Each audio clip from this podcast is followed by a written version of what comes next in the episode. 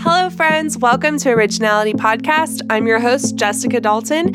And joining me today, as always, is our show's awesome producer, Amanda Foster. Hey. Today, we'll be talking about Enneagram Type eights, the Challenger. We are making these type episodes as concise and to the point as we can, so you can figure out your type and learn how to grow without having to read a whole book first or listen to an hour-long podcast. So without further ado, here are five ways that Enneagram Type eights can grow. One, by recognizing that rebellion against limitation can be limiting in other ways. It, you know, in rebelling against limitation, there's this tendency towards excess. So learning how to value moderation as the ultimate way of not being limited, because you're you're choosing your limitation either way. So if you give into an excess of alcohol, then you're limiting your life in other ways, or an excess of Netflix, then you're not giving your time to developing a skill, or an excess of uh, wh- whatever it may be. In life, we choose our own limitations. And so the way that eights tend to rebel against limitation can be limiting on them long term. So the best way to rebel against limitation is by having a value for moderation as the ultimate way to resist limitation in one's life. So number two, reflect on your own certainty.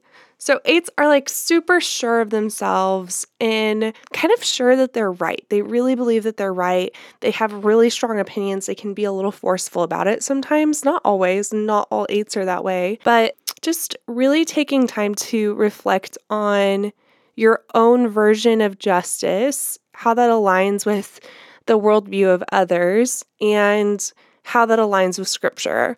Um, how often are you open, like genuinely open to the perspectives of others, or admitting you could be wrong? Because eights can argue different perspectives so easy. They're so good at it. They can slide from one perspective to another for the sake of challenging their opponent. But when it comes down to their own view of justice or their own opinions, they tend to really feel like, no, I- I'm pretty confident I'm right.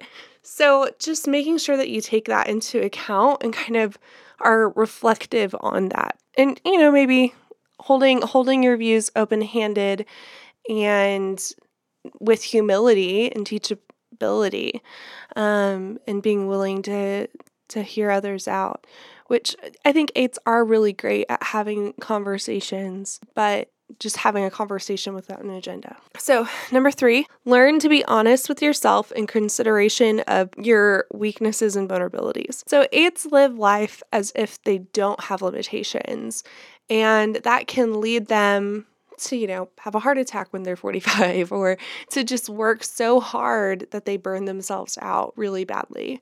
And so taking into account that you are actually a human and you have weaknesses and vulnerabilities and limitations, and learning how to be honest with yourself about those things and identify them, and and even invite other people to help support you in carrying the weight of life together. And then number four, get in touch with your emotions and experience more of your feelings. Stretch your capacity to be more vulnerable with the people you trust, and maybe even extend that circle of trust a little. So eights, they are concerned that people will betray them or take advantage of them. And so they don't want to be controlled. That's a huge motivating factor for an eight.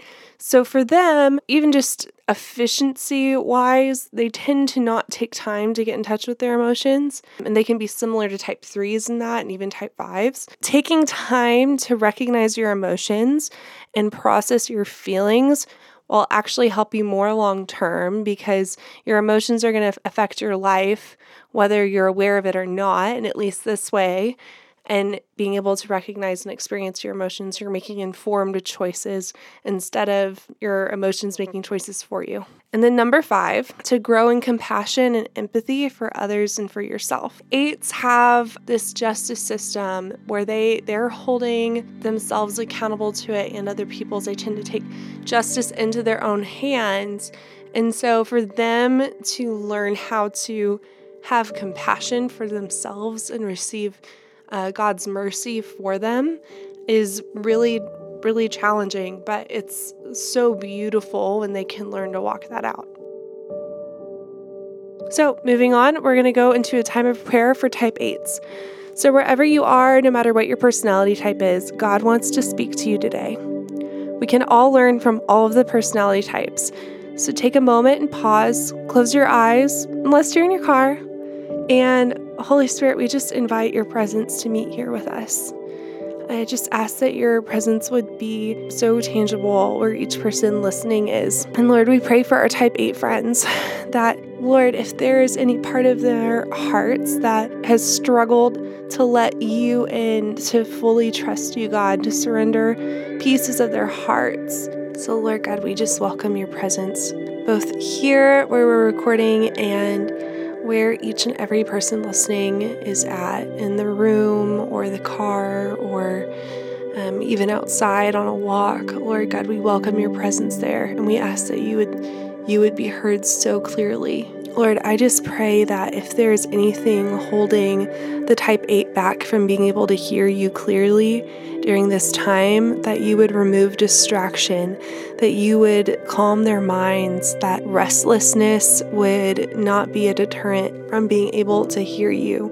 I just ask for peace in this moment for the type eight to flood their body and their mind. And Lord God, I pray the type eight would not fear weakness or vulnerability, but God, you would give them a revelation of how you have created them to be so strong in you, that your strength is made perfect in their weaknesses and in their vulnerability, that that's where your strength shines brighter and brighter.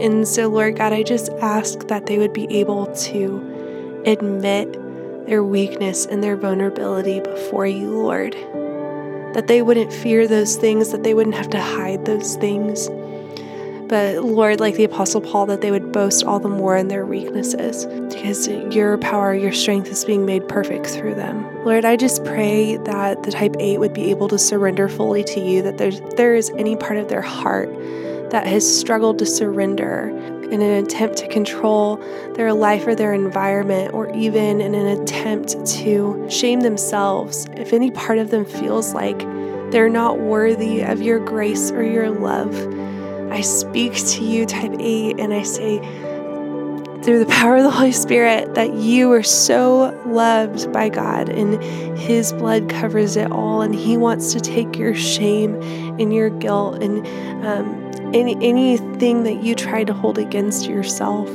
He's he's covered it. So Lord, I ask for a renewed revelation of mercy for the type eight, mercy for themselves and for others, that you would break the hold of shame, that Um, the spirit of shame would have no place, no hold in their life, that vengeance would not be a preoccupation in their mind, but rather mercy, how they protect, how they lead in compassion, that God, they would, God, I ask that you would show them in a practical way a picture of how you see them and how you have created them in a unique way to reveal your love, light, and glory to the world.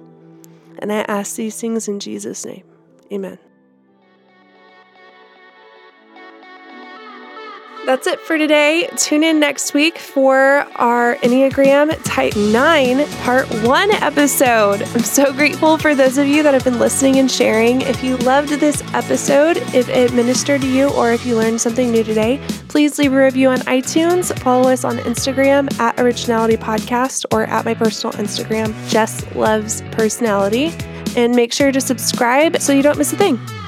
I would like to close out our time together with a quote from C S Lewis.